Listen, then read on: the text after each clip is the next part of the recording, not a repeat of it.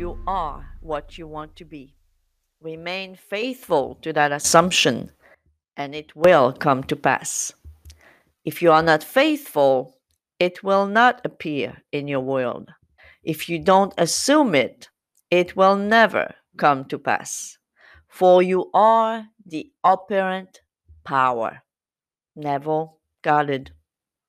So a lot of you have read this quote from Neville. A lot of you even use the term operant power. You're saying, I am the operant power. And while hopefully many of you believe that and are a living proof to yourself that you are the operant power, some of you, it's obvious, are not believing that you are the operant power.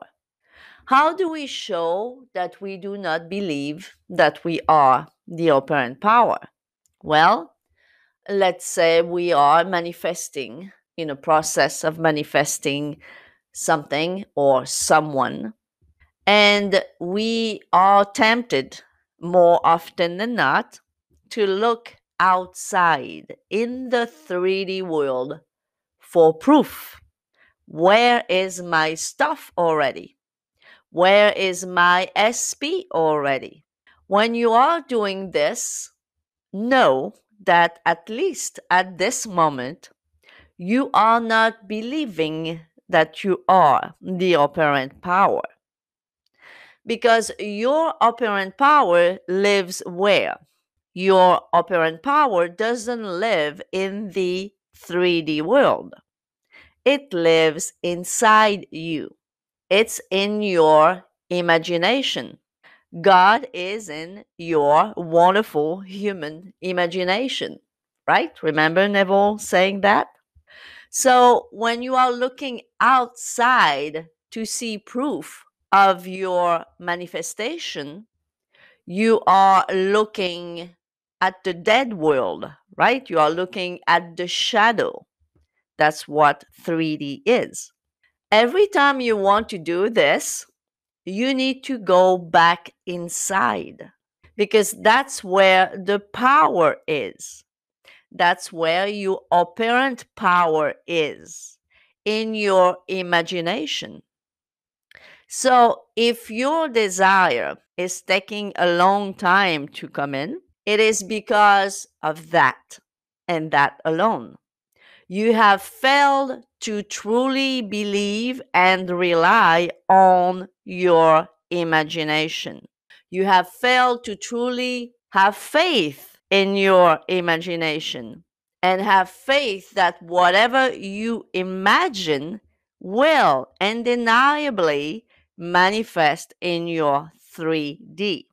So, for example, if you keep on looking out there in 3D, that's what you are manifesting. You keep on looking, and every time you're looking, you have that very subtle thought, oh, it's not here yet. Oh, it's not here yet. Oh, another day, and it's not here yet. What do you think such a thought does to your 3D life, to your manifestation? Well, it pushes it away every time you do this. And this is the reason why, my friends, you are not seeing your desire appear in your 3D. Because in a very subtle way, you have managed to push it away every day. You are the operant power. It's not an on and off button. It works all the time. And since that force is completely impartial, it works for good, bad, and neutral things. It works all the time. You can't stop it. You cannot stop any energy on the planet, right? You can't stop air. You can't stop electricity. You can't stop energy. It's always on. And it works both for good, for bad, for neutral. It just never stops. It's all about how we are using it. Electricity, for example, never stops. It's always there. and we use electricity for useful things every day. But we can also get killed by it because electricity is not partial. It can help you, it can bring light into your house, but it can also kill you. Whatever you want, it will do it for you, right? It's the same with the power that we have within that manifest. You can use your operant power to manifest the best life ever, to manifest your specific person, to manifest health, to manifest money, to manifest anything you have ever wanted. But you can also manifest all the misery that you have ever wanted. More often than not, when we manifest the misery, it's not on purpose, obviously. But this is why you need to understand that process. You need to understand that all you have to do is work on your mental diet, improve your faith, improve your spirituality, so you will increase your faith and become a master manifester, because you will definitely start manifesting more of what you want and much less of what you don't want. Someone in my Facebook group was asking, how do I learn to value myself more? How do you do this? Well, there is no specific recipe to do that, like a recipe for a cake, for example. But basically what you have to do is learn more about yourself. Dig into who you truly are.